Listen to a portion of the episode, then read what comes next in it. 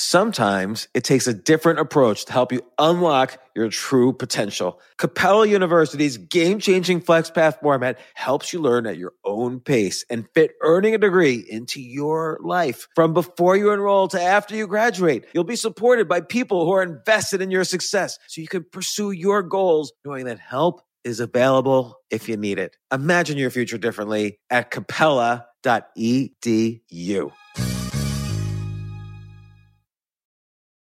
This isn't your average business podcast, and he's not your average host.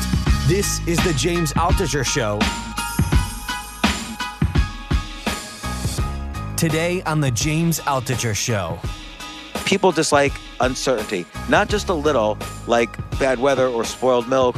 No, people really dislike uncertainty. And you know, and it's interesting because, for instance, take the stock market. Stock market's a great thermometer of uncertainty in the world. It's not Oh, yeah. it's not bad news or good news that makes the market go up or down. It's kind of the level of certainty or uncertainty. Oh, yeah. So for instance, right now, the market's down more than people think the economy will fall in part because we just don't know how long there's uncertainty about coronavirus. There's uncertainty about what level of restrictions are around. There's uncertainty how the economy is going to survive. There's uncertainty because many people, uh, uh, including some people listening to this, have lost their jobs. So that uncertainty just makes you completely feel powerless and retreat into yourself and you know the market collapses and everything kind of collapses in life the more uncertainty you have and you have good case studies of examples of this in, in academic studies how have you used this or how can we use this to persuade Yeah, and by the way, I mean, I experienced, I was, uh, you know, finishing up writing the book, and I experienced this myself where I was on a flight. I was, uh, the flight was delayed. It kept getting delayed. I was worried I would miss a meeting. And what's the worst thing that can happen? The worst thing that can happen is I'll miss the meeting, right? And so you would think anything is better than missing that meeting, right? Uh, anything is better than missing the meeting. But once I realized I was missing that meeting, I actually felt better right? I knew I was missing the meeting, but now I felt better because part of what I hated wasn't just the idea of missing the meeting, it's the uncertainty. Same with the stock market, right? It's not just that people are worried the market's going to go down, they don't know how far it's going to go down. It's uncertainty that, that gets us. but uh, you know i'm just um, i'm now I'm, I'm blanking on the question i was about to ask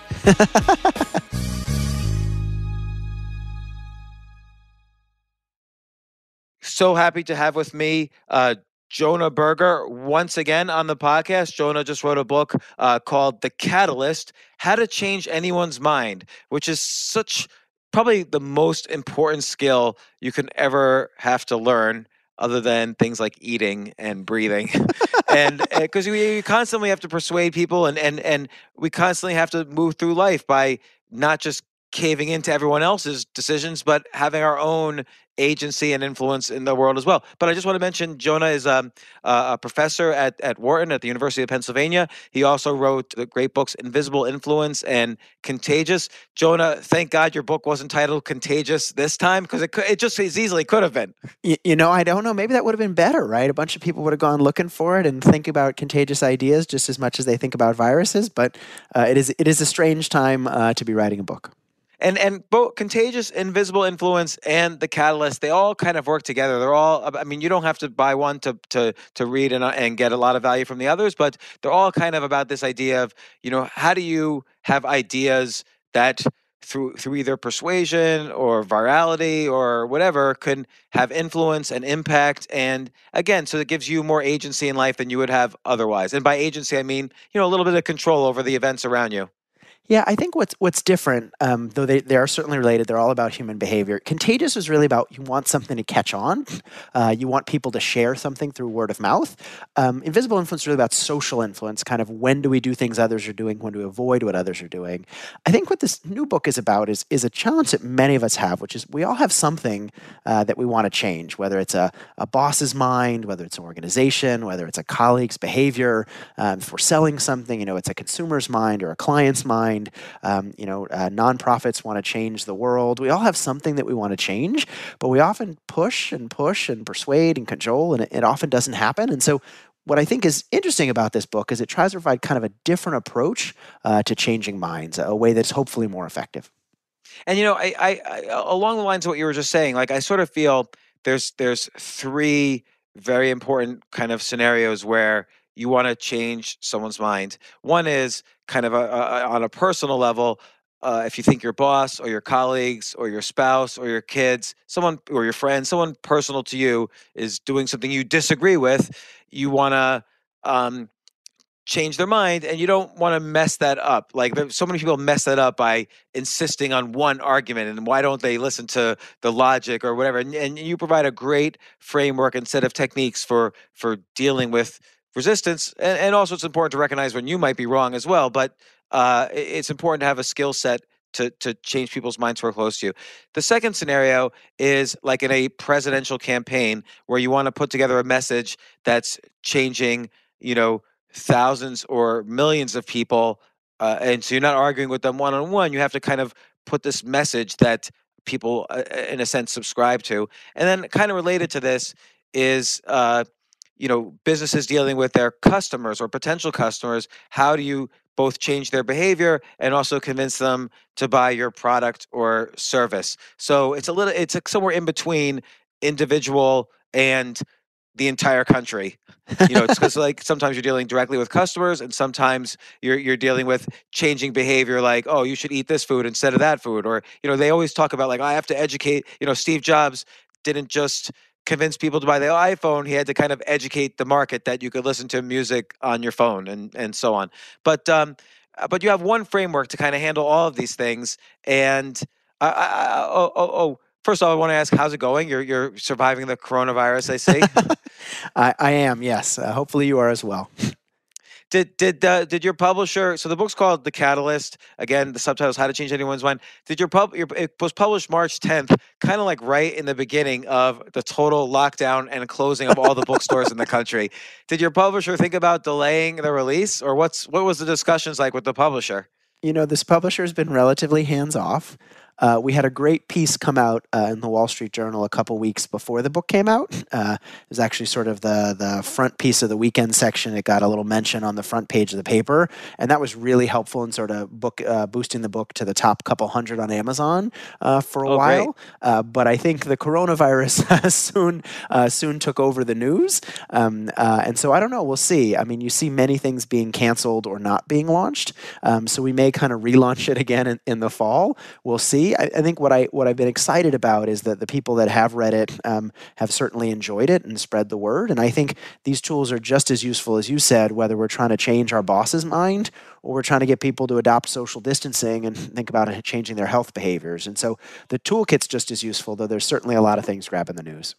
I think that's just. I think that's just it. Here's here's my recommendation, and take it for what it's worth, which is zero. Uh, you can after this crisis is over, you know, knocking on wood, you, you can have a whole addendum or ex, you know the coronavirus addendum yes which is the coronavirus edition. because there's so many aspects where we have to convince people to stay indoors. You have to convince kids to social distance. And and there's strategies to convince kids. You can't just say kids you'll get the disease if you go out because they don't care because they're invulnerable. But you know so you switch the language a little bit like kids you could kill older people if you go out that is a little bit more influential and uses your methodology to get there. And then there's, you know, issues about, you know, washing hands so much and and and so on. There's a lot of behavioral changes that are happening that that society has to convince the individual members of. So I think there's there's room to relaunch this is what I'm saying. Yeah, I mean I think what's interesting is the exact issues you mentioned are the same ones we, we talk about the book. You know, anytime we think of, of changing minds, we think, oh, if I just give them information, if I just tell you here are the consequences of not social distancing, here's some information about why you should wash your hands. We kind of assume that people will do it. If we just give them information, they'll come around. But but information often doesn't doesn't work. I think, you know, a good way to think about it is um, we think pushing works, right? just give more reasons why someone should do something. And pushing often works in the physical world. If you have a chair that's in the, the middle of your office or your room and you want to move it, pushing it is a great way to get it to go uh, in, in a certain direction.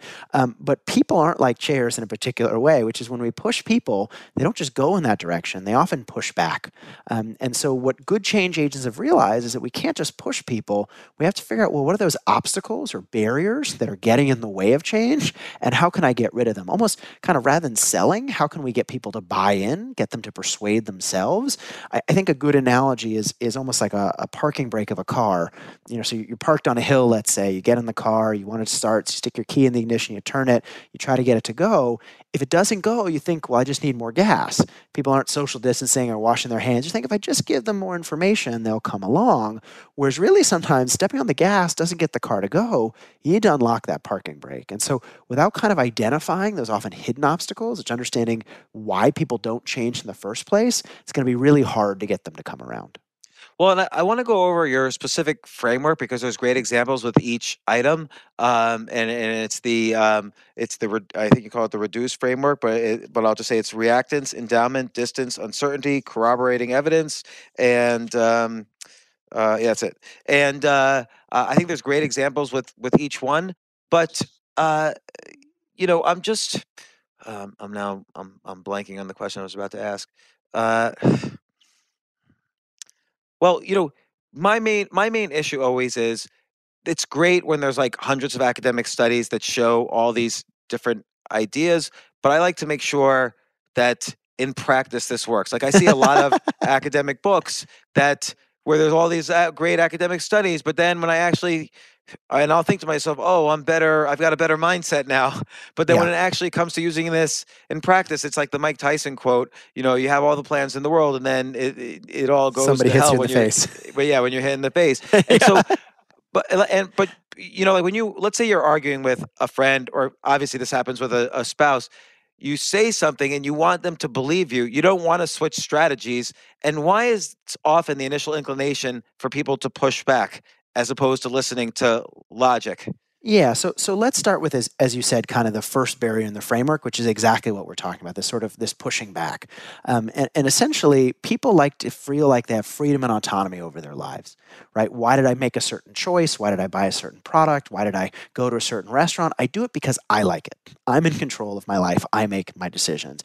The challenge is when someone else tries to get us to do something, and we think about doing that thing. Now we're not sure whether I went to that restaurant because I like the food or whether someone else likes the food. I'm not sure whether I bought that product because I like it or someone else told me to. And so as a result, we get unhappy. We sort of have this pushback, this reactance where we're less likely to do it because we don't want to feel like someone else is controlling uh, our choice. In some sense, people often have what's basically an anti persuasion radar system, almost like an anti missile defense system that goes off when they feel like they're trying to be persuaded. Think about sort of like a spidey sense for persuasion, where when you feel like someone's trying to push you, you either ignore what they're saying, you avoid doing what they're suggesting you to do, or even worse, you counter argue right? So think about this in our personal lives, right? When your spouse says, What do you want to do this weekend? And you say, Oh, let's go to the movies, they often say, Well, let me list the seven reasons why that's a bad idea, right? So, like, Oh, we went to the movies last week. Oh, it's nice outside. That, that freedom and autonomy, that desire to feel like they're in control, means they don't just want to go along with, with what you suggested. And so the more we push people, they push back. And so to go back to the Mike Tyson quote, that's great. That's true. How do we solve that?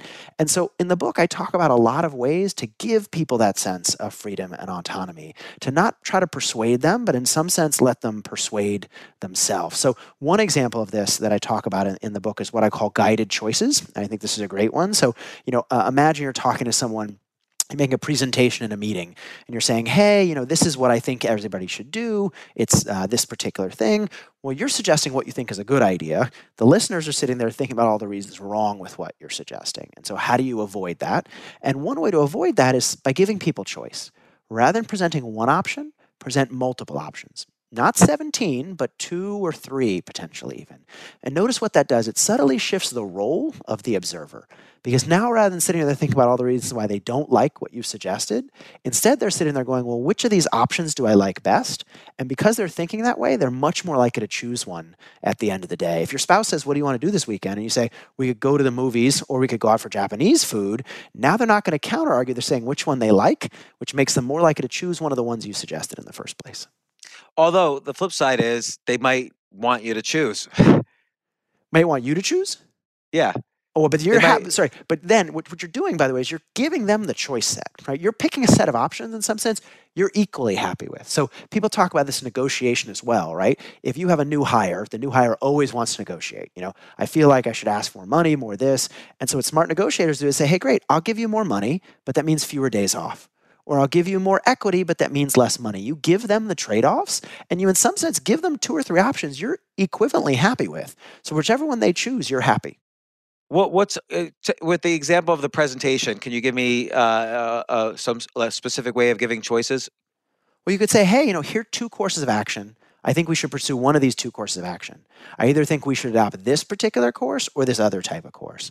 Hey, you're presenting a solution. You're um, an advertising firm. Here are three directions I think you guys should choose between. Here are three options I think are good for courses of action. Which do you guys think uh, are best? And again, it gives them some choice. Now they're feeling like, wait, I'm participating. I'm not being told what to do, but I'm getting a chance to decide. But notice you're not giving them infinite choices. This even works with kids, right? Parenting books talk a lot about something similar. You know, if you tell your kids eat your broccoli, you tell your kids put on their pants and say, no, no, I don't want to. Say, okay, which do you want to put on first? Your shirt or your pants? You know, which do you want to eat first, your broccoli or your chicken? And so it's giving people choice, but it's not complete choice. It's not 50 options, which feels overwhelming and they don't want to do anything. It's a small set of options that allows them to participate, but allows you to shape the journey. And and and I, I'll I'll add to this, and you and you kind of uh, allude to this as well, and, and and suggest this is that it's not like you're get totally. It's not like you're hundred percent giving people free choice because there's ways to present things so that you're guiding. They'll they'll they'll think and they. they- They do in fact have choice, but they'll think that they have more choice than they actually have. So, so for instance, um, real estate agents often use this trick. They'll show people two or three houses. One house is beautiful, the other two suck, and they know it because they, they're going to leave and they're going to say, oh, "It's your choice," and then you're going to obviously choose the one they want you to to pick. And I'll, I'll tell you my own personal example where I, where I've been successfully doing this. If you give when I give a I do a lot of speaking and I also do a lot of performing. I do stand up comedy. I find it to be very successful if I start off giving people a choice of two or three topics and and they once they if the audience themselves make a choice about what you're speaking about they're kind of committed Yes, to to liking it more because it's their choice. Exactly right. and, and but but there's also availability bias. So ch- nine times out of ten if i give them three choices they'll pick the last one. So for Sure. instance in, in stand-up comedy i'll say listen um, clap for the one you want the most. I could make jokes about uh, money romance or everything else in the world i hate and they're uh, i've never once had them pick anything but the everything else Yes. that i hate that i hate Yes. so so you could kind of uh, ma- not manipulate, but you give choice. They have the choice, but you sort of know what's going to happen. So, so a few things. So, first, you're exactly right. Um, when presented uh, uh, verbally or, or uh, through uh, hearing, people tend to have a recency effect. They pick the last one in the list because they can't remember the first or second. Uh, sometimes, when you give them a list or they're reading, people tend to have a primacy effect, the first one, um, because they pick the first one and nothing's then better than that, so they end up sticking with the first one. But I think that part, that point you said about sort of asking rather than telling, is another strategy I talk a lot about when we think about resolving reactance, right? So I tell a story in the book of a boss who wants his employees to work late and work on the weekends, right? You tell people to work on the weekends, what are they going to say? No, right? I, I don't want to do that. So instead, what he says is, hey, what kind of company do you want to be? A good company or a great company? What does everyone say? Oh, I want to be a great company. And he says, okay, well, what do we need to do to become a great company? Right? And then they suggest things. And then when he does what they're suggesting, one of them says, hey, we, we need to put in more hours. He says, great idea, let's do that. Now they've committed to the conclusion, right? They've put a stake in the ground saying, hey, I chose this. And because I chose it, I'm going to be much less likely to back away from it later. But again, notice what these strategies are doing. They're giving people some role in the process, right? You're not telling them what to do, you're allowing them to participate. Right, and you're and you're letting them feel part of. If if the company does become great, they'll feel like they were a part of that journey, and it makes them feel good. Now, wh- what's the role of in, incentives in this? So, why would they want it to be a great company versus a good company? Like, if I'm just an employee someplace, maybe I don't care if something's a great company. I'm perfectly you. happy with good. Yeah, and, and by the way, we have to ask the right questions, right? So um, if we ask a, a bad question, it's going to lead us in the wrong direction. But I think if I'm a startup founder, I know most of the people that are working in a startup want to be there and want to be a great company, right? And putting them in that situation, they're more likely to say they, they want to be a great company. And so just just like picking the choices, right? If I pick the wrong choices, it's not going to lead me where I want to go. It's picking questions and choices that guide that journey. I even think about this with the coronavirus, right? So people are trying to get young folks to social distance, and young people saying, "No, you know, I'm not likely to be risk. I want to go out. I want to have a good time." If you say, "Hey, do this," they're going to say, "No, don't tell me what to do." Just like young people have done for hundreds of years with public health campaigns, right? When you tell people not to smoke, it makes them more likely to smoke. So instead, point out sort of a gap between their attitudes and their actions, what I call highlighting a gap, right? So if you said, "Hey, don't ask don't tell ask them about them. Say, "Hey, for your younger brother and sister, your 5-year-old younger brother and sister, or your aging grandparent, you know, would you suggest that they go out?" And most people would say, well, no, I wouldn't suggest that other people do that. I want them to be safe. Great, then why would you go out?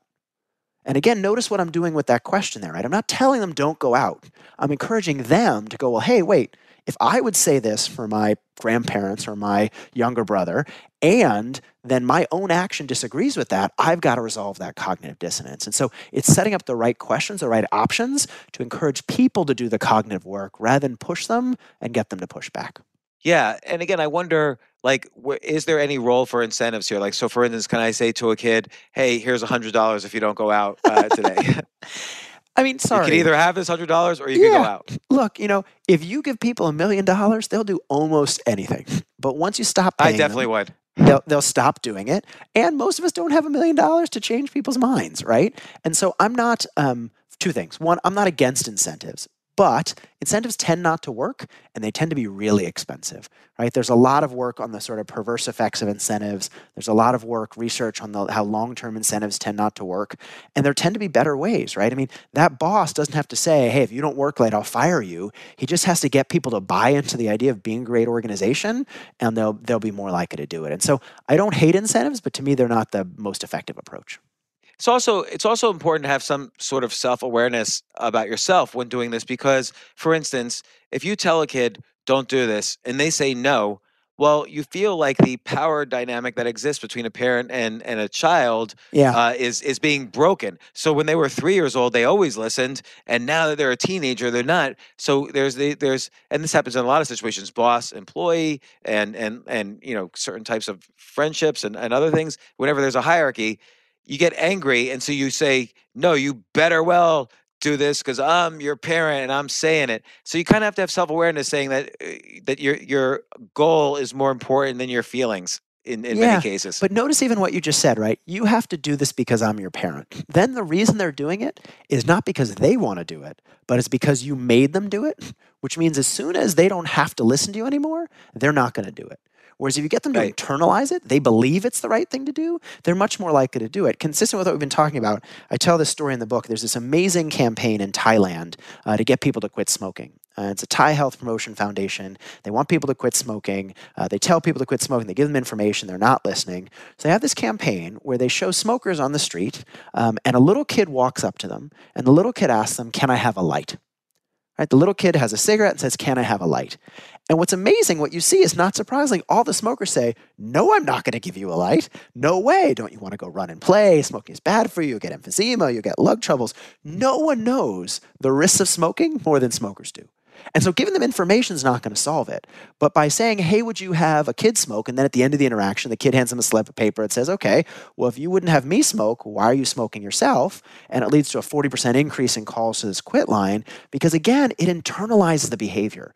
You're not not smoking because I told you the Surgeon General told you not to, right? Most people would say, well, screw the Surgeon General. I don't care about the Surgeon General. You're not smoking because you've realized it's a bad idea. And so a lot of this idea about reducing reactance is getting people to internalize something by allowing them to make the decision.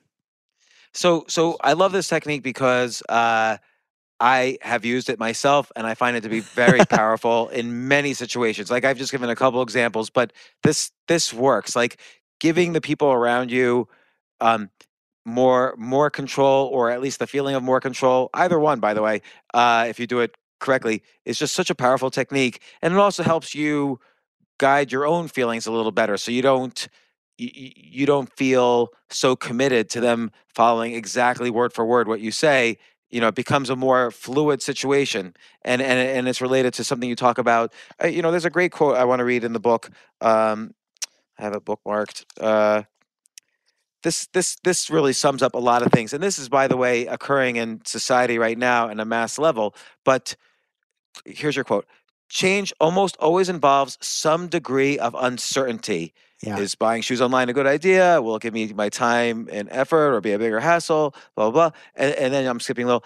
People dislike uncertainty, not just a little, like bad weather or spoiled milk or a host of other things they find mildly, uh, uh, I have to page through over, find mildly uh, annoying. No, people really dislike uncertainty.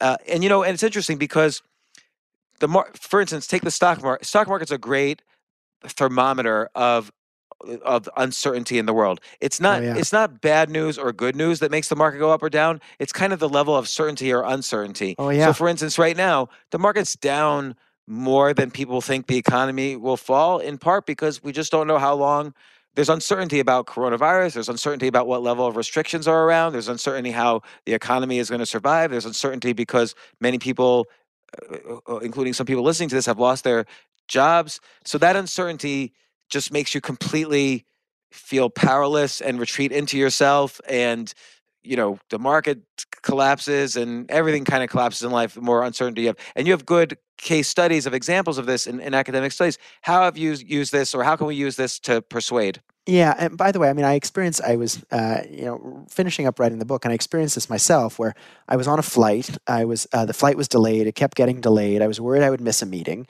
And what's the worst thing that can happen? The worst thing that can happen is I'll miss the meeting, right? And so you would think anything is better than missing that meeting, right? Uh, anything is better than missing the meeting. But once I realized I was missing that meeting, I actually felt better right? I knew I was missing the meeting, but now I felt better because part of what I hated wasn't just the idea of missing the meeting, it's the uncertainty. Same with the stock market, right? It's not just that people are worried the market's going to go down, they don't know how far it's going to go down. It's uncertainty that, that gets us. And so, one thing I talk a lot about in terms of resolving uncertainty is how can you allow people to experience the thing that you're hoping they'll do? Right? So if you're selling a product or a service, um, part of it is, you know, you say it's going to be better, but of course you would say it's going to be better. You're selling it, right? How can you let them convince themselves that it's actually going to be better? So take a company like Dropbox, for example. Uh, Dropbox built a billion dollar business uh, on giving away things for free, right? So um, big uh, online business where you store files. Uh, when they launched, they were having a lot of problems. Uh, people weren't used to storing their files in the cloud. They didn't know what the cloud was. Um, they didn't want to pay money not to have them on their desktop. So uh, they thought about buying ads, they thought about lowering the price, but it wouldn't solve the fundamental problem. People didn't know if they would like the service. So instead, they gave it away for free they gave people two gigabytes of storage for free. Uh, and you might say, well, how can anyone build a billion dollar business off giving away things for free, right? Every kid with a lemonade stand knows you have to charge people.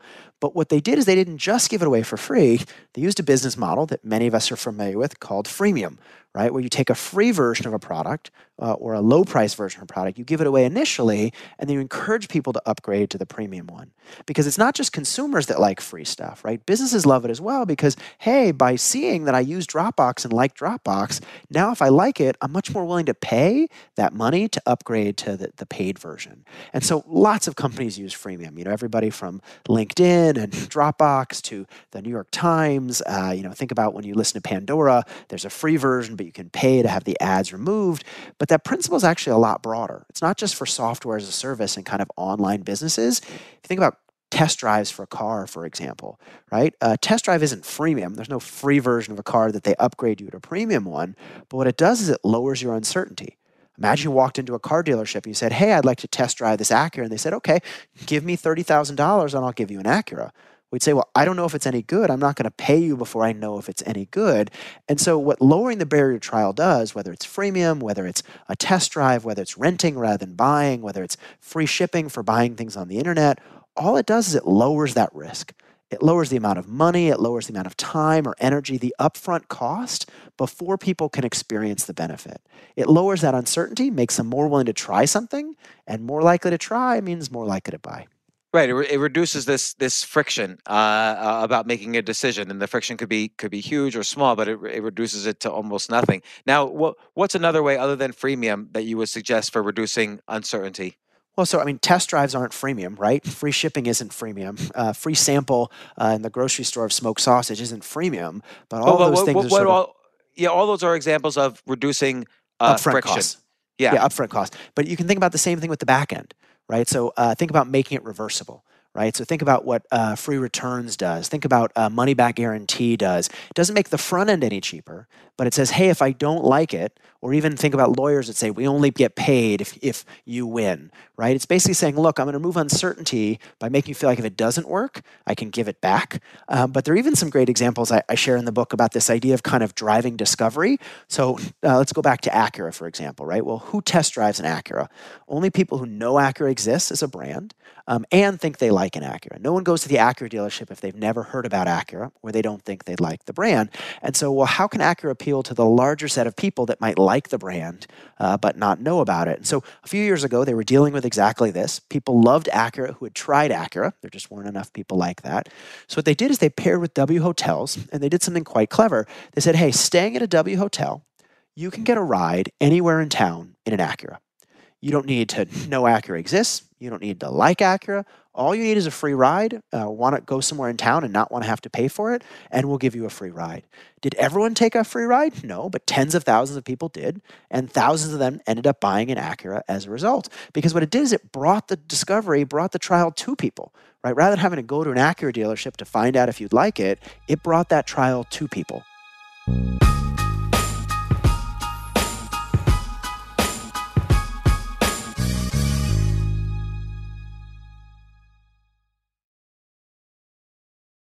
A lot of people write me, and I'm sure people write you, and and I've also been on the reverse side of this when I've been younger.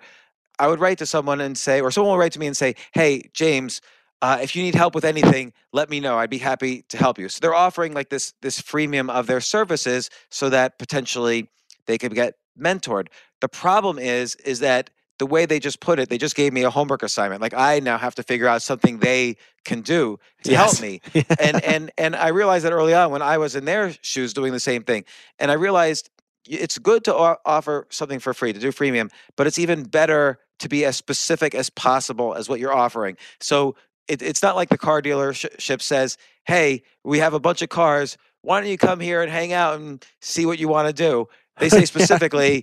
You know, we, do you want to test drive an Acura? And to your point, then it filters out the people who know that there's it filters in the people who who knows what an Acura is and the value of of test driving an Acura and so on. And so so for me, instead of I, I dropped the emails, I stopped sending emails like, "Hey, I'd be happy to uh, take you out for a cup of coffee," which nobody really needs.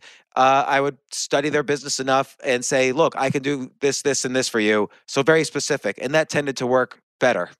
Yeah, and I think, you know, at the core, what this book is about is understanding your, and I'll fill in the blank, you can say customer, understanding your spouse, understanding your employees, whoever it is you want to change, you've got to start by understanding them. I think I really like the way you put it, right? If you're just offering some vague set of things, it's not clear to them what's valuable to them. If you've taken effort to figure out what they actually want and need, it's much more likely that they're going to want to work with you uh, in, the future. I talked, um, I talked both to sort of leaders and salespeople for this book, but I also talked to some more unusual audiences. I talked to hostage negotiators and, um, uh, you know, substance abuse counselors. And one thing a, a really great uh, hostage negotiator was talking about is, you know, look, great negotiators don't start with what they want; they start with the person they want to change. They don't start by saying, hey, you know, come out with your hands up or hey, I want you to do X, Y, Z. They start by sort of figuring out what that person needs um, and then using that to help that person. So uh, I'll tell a story. It's a not a sad story, but it's it's not necessarily an upbeat story. But um, it's this uh, negotiator is talking to a guy who's thinking about killing himself. And so this guy is saying, hey, look, you know, I lost my job. I got to provide for my family. I don't have any money, but I've got this insurance policy. And, you know, if I kill myself, my family will get the insurance policy. I And can so relate to that. Yeah. uh, uh, hopefully not too much relate to that, but um, No. uh, you know, and it's a situation we hope we'd never be in. But you know, the the negotiator comes in and he's dealing with this guy, and the challenge, right, is our gut reaction to that situation is to go straight to what we want to have happen, which is we tell the guy, look, you know, if you kill yourself, actually, this policy is not going to pay out because it's not. But if you tell him that when he's in that state of mind, he might actually kill himself. So, so that's not going to work. And so what the negotiator does, he starts by saying, hey, you know, this is my name. How are you, you know, uh, how are you doing? Do you need anything? And the guy sort of says, oh, blah, blah, blah. They, they start having a conversation. And he doesn't ask for anything. The negotiator doesn't ask, doesn't try to get the guy to do anything. He just starts asking questions to understand who the guy is and where he is. So he's like, hey, you know, why are you thinking about committing suicide? And the guy says, oh, you know, I lost my job. I've got this insurance policy. You know, I want to take my care of my family. And so you realize the guy cares about his family. So he says, Oh, it sounds like you care a lot about your family. The guy says, Yeah, you know, I've got these two boys. I'm trying to raise them to be, you know, good young men. He says, Oh, it sounds like you care a lot about your boys. Tell me about them. And so the guy starts talking about his family, how he cares about his sons, how he wants to raise them to be great young men, to take care of women, to care about the world and all this other stuff. And so eventually the conversation winds around. And the negotiator goes and says, okay, well, you know, if, if you kill yourself today, your sons will have lost the best friend they've ever had and and just feel that from I've told that story a couple times now, and every time I tell it, I get the chills, right? Because think about what he did. He didn't say, "Hey, you know, uh, do what I want," and he didn't say, "Hey, how can I help you?" Right? He said, "Hey, let me ask some questions to figure out what you want, and then use what you want to help me figure out how to get us to a good place together." And that's what I think great change agents do. So, so in terms of in terms of this this part of um, you know this is kind of in the um, uncertainty part of your of your framework, uh, what he's doing in the sense is uh, creating more certainty around other topics than just providing dollars to his children.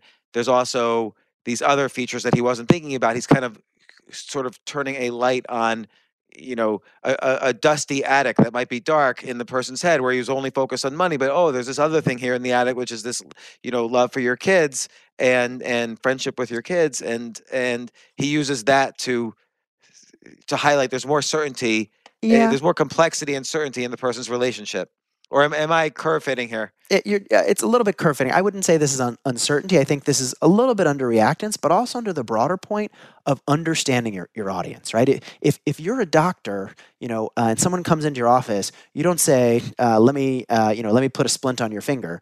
You first figure out what the problem is right? You know, if you're weeding a garden and you just take the top off the weeds, they grow back, right? The only way to solve the weed problem is to dig out the weeds and get get rid of the root. And I think that's the same when whether we're a doctor, whether a mechanic, whether trying to change our spouse's mind, we've got to find that root.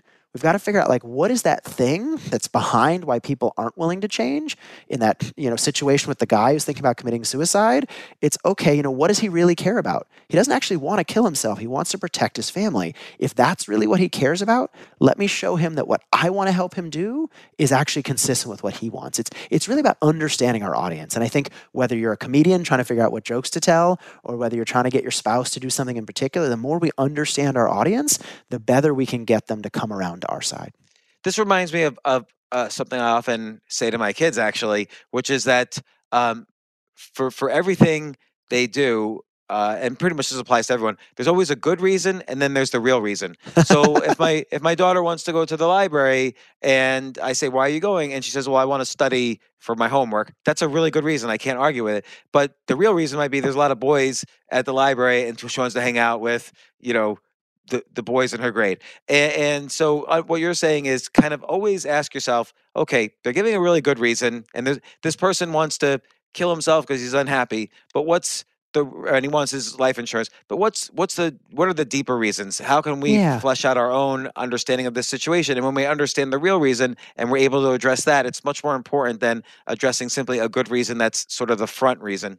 Yeah, you know, I was I was working with a client a couple of years ago. It's like a B two B consulting uh, uh, project, and you know, helping them out with with their software. And and uh, they were talking a lot about, oh, people aren't buying our product. And I said, well, why? And they said, oh, well, you know, we don't actually know. And what we started doing is sort of putting together a customer journey and understanding what those barriers might be. Maybe they're not buying the thing because they're not aware it exists. Maybe they're aware that it exists, but they don't think it'll work for them. Maybe they think it'll work for them, but they don't think they have a problem. Maybe they, you know, think they have a problem, but they think it's too expensive. Maybe they don't think it's too expensive, but they, um, you know, don't think it'll integrate with their existing systems. It's a little bit like if you give a mouse a cookie, that old children's book, um, but you know, more in a business sort of customer journey situation. But I think that way of thinking, that way of thinking, like, hey, well, you know, why isn't that person doing what I want them to do? Ask asking, well, understanding what it is, what's preventing them, and in some sense, helping them do what we both want to do in the first place, right? I want to get them to this end state. They're not against it, but there's some things in their way. If I can help get rid of those things, they'll be happy to go there. And so, how can I help them get there? And so, how, how did it go with that in that case? It, it, went, it, went, quite well. I mean, they put together a customer success team, and what they started doing is both segmenting their clients to figure out well, which of the barriers were happening to which clients, and then creating resources to solve those different problems. Right? If it's a cost issue, then freemium is going to be really helpful. If it's an integration issue, then it's actually not money at all. Let's create a team that goes in and says, "Hey, we'll solve the integration challenges for you." That's really useful for one set of clients, not useful for another. Same with a doctor, right? That splint is really useful if you have a sprained finger, not so useful if, you know, you need heart surgery. And so doing that diagnostic and figuring out what the barriers are in the first place is the first step to removing them. You know, it's very interesting because there's a lot of theories about what's a good business idea, and often people think that you know they might have a they might understand what a customer's needs are and make a product for it and the customer might, might even agree yeah if you make this product i'll buy it but that but the, customer themselves might not even know what their real business need is and so often you know business models are different than what you expect like is google a, a search engine or is it actually an entertainment company the business model turns out to be more like an entertainment company is mcdonald's a fast food chain or is it a real estate uh, company because it turns out yeah. they have properties in all the best locations yeah. in the world. So, so yeah. you know, understanding these things helps you um, come up with better business models as well. So, so on your model, so the, so we've we've we've talked about reactance, we've talked about uncertainty. Um, how about in, endowment? Because this this is an important sure. issue too. Like, and I'll I'll just tell what one example. Like, I didn't want my oldest daughter to go to college, but in in your um, reactance part that we've already talked about, if I were to just say, you're not going to college, college is bad for XYZ reasons, she I literally would just turn around and walk away. yeah. and, and, go and, directly to college. Yeah. And, and she did uh, go directly to college. It, it, it, I had to kind of like go to a different time frame, but eventually my, my, my goal was, okay, if she just lives by my, if she just sees my example and my actions and the actions of the people I associate with, she could start to she'll see and without me telling her and then eventually after her second year she she dropped out so i was very happy but um but but i think i think it's related to this endowment thing people are attached to the status quo all her friends were going to college all, all the guidance counselors said go to college all, everybody was saying you'd be crazy if you didn't go to college you know to me endowment is the very sim- uncertainty is about new things right? People tend to be neophobic. We're scared of new products and services, new ideas, new ways of doing things. Um, endowment's about what we're doing already. It's our attachment to the past. Um, it's kind of the fact that we don't move from things we're doing already. So, you know, research shows that the longer you've lived in your home, the more you value it above market price, right? You've lived there, you become attached to it. Um, there's research on the endowment effect that says, hey, you know, um, we like products and services and ideas um, that we already have. We value them more than ones we don't. So if we have tickets to something, we value those tickets more than if we're buying tickets to that thing. Um, uh, in, in the case of, you know, there's a famous study with a mug where they give some people a mug and they say, how much would you take to uh, have someone buy it from you? What's the lowest you'd be willing to accept? And they ask other people, hey, you're buying a mug, um, this mug, how much would you be willing to pay for it? It's the same mug, so whether you have it or not shouldn't change your valuation of the mug. But what they find is, in general, we tend to be attached to things we're already doing. How do we solve that? And, and one people, one way to deal with that is to make people realize that sort of the status quo isn't safe. We feel like new things are risky, sticking with old things is safer, uh, but sometimes inaction is actually much more costly than we might think. Um, I share a story in the book. I was talking to a cousin of mine who, every time they wrote an email, would write at the bottom, Regards Charles. They would sort of sign their email, name and whatever the salutation is at the bottom of the email every single time. And I was sitting there going, well, that takes a lot of time uh, you know, why don't you stop doing that and just automate your signature? He was going, no, you know, it only takes a couple seconds and I don't know how to automate my signature. And so it'll take longer to figure out how to automate my signature than it will do just to keep signing my note this way. Um, and indeed, this actually relies on some old research about injuries. When you ask people, hey, what's a bigger deal, a minor injury or a major injury? You know, you, you break your kneecap or you break your finger versus you sprain your finger, you sprain your kneecap. And we have this notion that major injuries are worse, they cause more pain but that's not actually right. Because if an injury is really bad, we go ahead and we fix it, right? We go to the doctor's office, we get medication, we uh, get physical therapy, and so the injury gets solved. If the injury is not that bad, we never do the work to fix it. It's never above the threshold. We never do the work, and so it ends up causing us a lot more pain uh, overall. And so to get people to change, we have to realize, hey, doing nothing actually isn't costless. We've got to raise that threshold. And so I did the same thing with my cousin. I said, okay, well, how long does it take you to write an email? And he said, you know, only three seconds to write the thing at the bottom of the email, and not enough time to invest in, in email signatures. So I said, okay, how many emails do you write every day? He said, I don't know, 50 emails. Okay, how many emails do you write a week? I don't know, you know, 400 emails. I said, okay, well, if it takes three seconds or five seconds every email, how much time are you spending every week writing email signatures? And he thinks about it for a moment. And then he opens up a window in Google and types in, you know, how to automate your email signature. Because each one of those individual things, yeah, it's not very expensive. It's not very costly in terms of time. It's a minor injury, not a major one. It's not worth doing all the work to get it fixed. But added up over time, you sure that minor injury doesn't feel like a lot? Each time isn't that painful, but integrated across time, it actually causes you a lot of pain. And so to get people to overcome that endowment effect, we have to make them realize, hey, it's not cheap doing nothing. Yes, it might seem like inaction is costless, but it's not. Well, also, it's you're you're reframing the the problem in a way where it becomes more clear the solution. I, I think it was Tim Ferriss was was talking about this, where you know, sometimes people say, oh, well, my dad's 65 years old. You know, he's probably going to live another 15 years. I have 15 years to call him and talk to him and, and see him and say hi to him. And, but then if you put it in a different context, like, oh, I usually just see my parents on Thanksgiving, that might be only 15 more times left. I'm going to see my parents. And that reframes it in a different way. Instead of 15 years, now it might be only a few hours left of time that you'll have a direct conversation with your dad, and that ch- reframes the problem completely to to avoid uh, uh, to to kind of take you out of the status quo and and and put you in a new world. Yeah, and I think I think you're exactly right. And the question is, what's the right way to reframe it? And in this case, the way is to show people that inaction isn't isn't costless, right? Yes, individual times might feel costless, but aggregated across all of them, it's actually much more costly than they might think. Right, and then you know, I'll, I'll ask one more more question. Is um, you know, right now we have this very polarized country. It's this herd behavior. Either you're either a Democrat, you're a Republican, you're either for this person, or and then you hate that person, and you hate all other people who like that person, and, and vice versa. And statistically, and also let's say the Democrats and Republicans, they each have 20 issues that they feel strongly about statistically it would be impossible for every republican to feel the same way about all yeah. 20 issues and every democrat to feel the same way about all 20 issues and yet they do because of this massive herd behavior and also kind of this feeling you're going to be an outcast if you agree disagree with any one of the 20 behaviors of republicans or democrats or whatever like on some issues i might be republican so i might be democrat but you're not allowed to do that anymore so how would you persuade someone there like hey just because you're pro-choice doesn't mean you can't do this or that you know be favor of lower taxes or whatever you know eh, how, how do you get people out of the menu the, the herd yeah. menu mentality yeah, so I talk a lot about politics in the in the distance chapter yes. because you know essentially politics is like a football field, right? Democrats are on one end, Republicans are on the other. People are arrayed along that field, but when we ask people to switch parties, we're asking them to move very far, right? We're asking them to go from the 20 yard line of one side of the field to the 20 yard line of the other side of the field. It's a lot of movement, um, and that often falls in the region of rejection there's a, a, lot of research that shows that hey you know people might be willing anywhere they are on the field they might be willing to consider information or opinions. They're kind of five or maybe even ten yards in either direction from where they are. But if you ask them to move too far it falls in the region of rejection and they ignore it.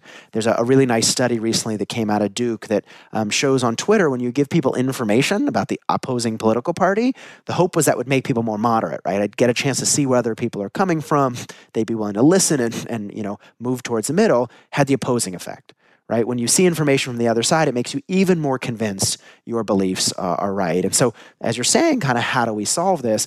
I talk about a few ways in the book. Um, one is what I call asking for less, right? Really, rather than saying, hey, you know, I want you to make this big change, chunk that change or break it down into smaller chunks. I tell a story of a, a doctor that was trying to get uh, a truck driver to lose weight. So, this obese guy drinking three liters of Mountain Dew a day. You know, the, the tendency there is to say, stop drinking Mountain Dew right? But to somebody who's drinking three liters a day, that's a big ask. That's very far from where they are currently. And so instead, what she does is she says, hey, uh, drink two liters instead of three. He grumbles, doesn't want to do it, but eventually is able to do it. Then she says, okay, drink one instead of two.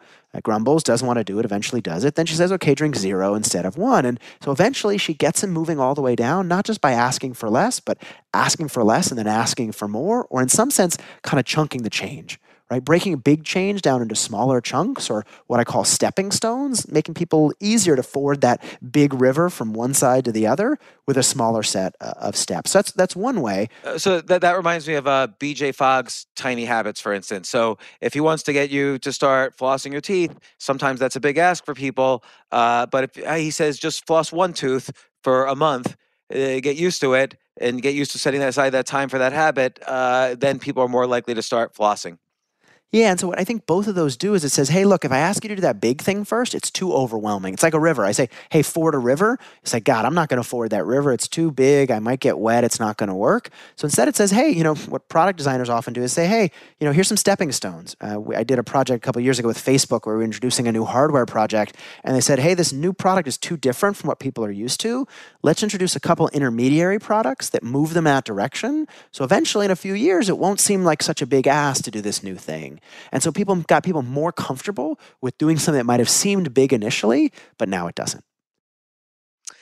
Well, uh, there's there's so many good stories and advice, and again, we, we covered a lot of it, uh, uh, or we covered we, we covered at least the main points of, of your framework, but but there's a lot more in here. Um, I just want to read the framework again. Uh, it's called Reduce is the name of the framework. It's an acronym for reactance, endowment, distance, uncertainty, and corroborating evidence. We didn't talk much about corroborating evidence, but there's some good stories, and that that is what it sounds like.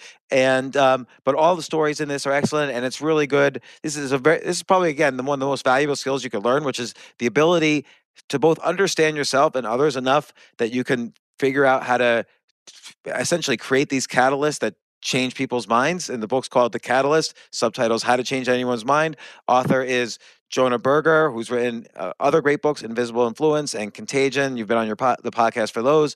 Uh, you're a professor at University of Pennsylvania. Jonah, thanks once again for coming on the podcast. It's a great book, and uh, well, thanks so much. Uh, I'm gonna I'm gonna write about it also. I'm gonna write about this d- discussion we've had. It's it's it's such for me. This is like one of the most interesting topics, like persuasion and influence, and and in practice as opposed to academia. So, and I, I love the practical approach in this book. Well, thank you so much. I really appreciate you having me, and I, I hope you enjoy the rest of the book. Okay. Thanks a lot, Jonah. I'll talk to you soon. Thank you. Appreciate it.